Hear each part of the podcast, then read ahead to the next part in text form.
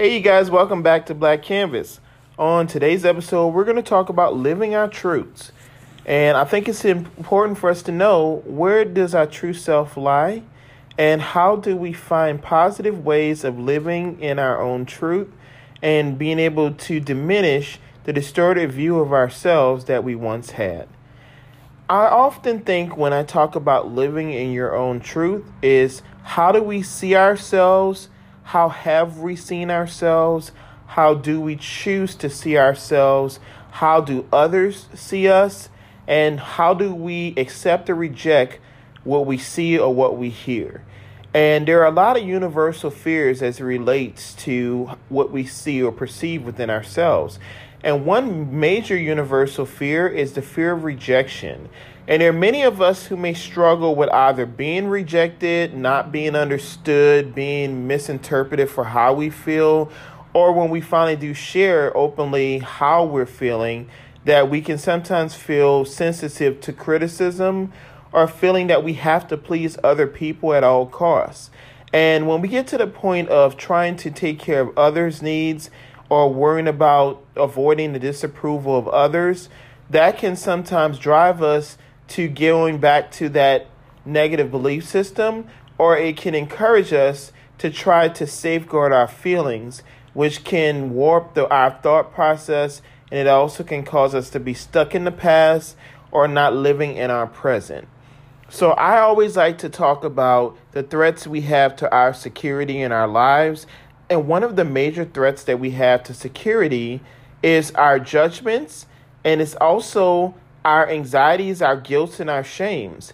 And when we start having doubts within our own judgments, or we start feeling alone or shame or guilty, then it can lead to us taking drastic me- measures to hurt ourselves or to hurt other people close to us. So when we want to think of what does it take for us to threaten our security, we need to know what are things we can do to make ourselves to feel secure. And that's when we actually start to come up with safety plans that work for our lives. And we go into being aware of our feelings, establishing boundaries in relationships, allowing ourselves to not feel like we're in danger, but not to also feel or become displaced in our own feelings. But we start to become firm and we start to realize that we can learn to love and live in our truths, and that we can find safety and we can find shelter in our own thoughts. So, being secure is important, but also being aware of our threats to our security will help us to find our true selves. And that goes back to we talk about restoration. Um, some of you guys may have heard of that term before, and being restored and being able to get back to that place where you want to be through your uh, if it's a spiritual belief system or your faith or through grace or getting to that point where we realize we are our own masterpieces and that we can put those pieces together to become a beautiful inward part of ourselves and our outward appearance can show how uniquely gifted we really are. And this can be something that can not only set people back um, when they start to realize how beautiful and embrace the beauty they have, but it also can have a reverse effect where it can propel people to advance toward their future. Because there are some people who may not believe that they are a good person or that they are making changes and even through their faith or their belief or their the grace that they've been given by others that they're still firmly rooted in negativity. So when we can really look inward and look at the progress we're making and accept the changes we're making then we can begin to recognize the full extent of our needs and the full extent of our progress that we can make to become that uniquely gifted person that we are. Um, and that goes back to questioning the dangers of our feelings and our emotions and being able to know um, what type of mentality do we have? Do we have that survivor, the thriver mentality, or are we stuck in victimhood, or are we stuck in following through or pursuing things that may or may not be good for our overall well being? So, knowing that we have to live a life that is going to be meaningful, that is going to have hope, and that we can find that purpose, we can actually aim for our goals and we can actually find a direction that not only is a course that works for us, but we don't have to do it in desperation. We can actually plan for it.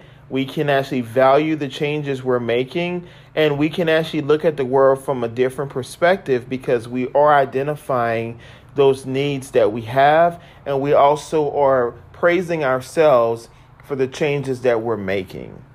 And I just want to kind of remind you guys that you guys are beautiful, that you are handsome, you're smart, you're wanted, you're a secure person. You do have the opportunity to live life on life's terms and not have to reject others and yourself. And when you start to feel alone, it's important to reach out and talk to someone who not only you can trust, but that you can ensure that that person will be able to help you to find that purpose in in your own self. And preparing yourself for that might be one of the hardest tasks that you'll ever face. But actually learning to boost yourself up and to believe and receive what is being given will help you to discover who you truly are. I hope you guys enjoyed this podcast today on learning to find ourselves and to live in our own truth. And that if you have a hard time living with yourself, understanding your past, understanding those pains, please reach out to people close to you, whether if it's a counselor, if it's spiritual advisors, if it's something spiritual you need to work through, if it is a family member who is going through some of those struggles, who can give you some insightful clues to things they've used.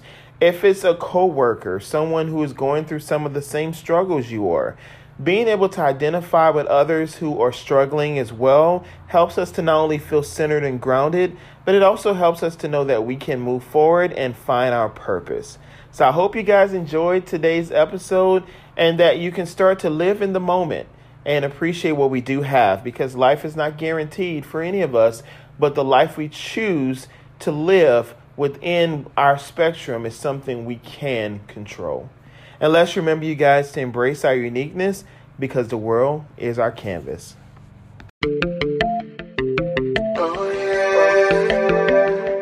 It's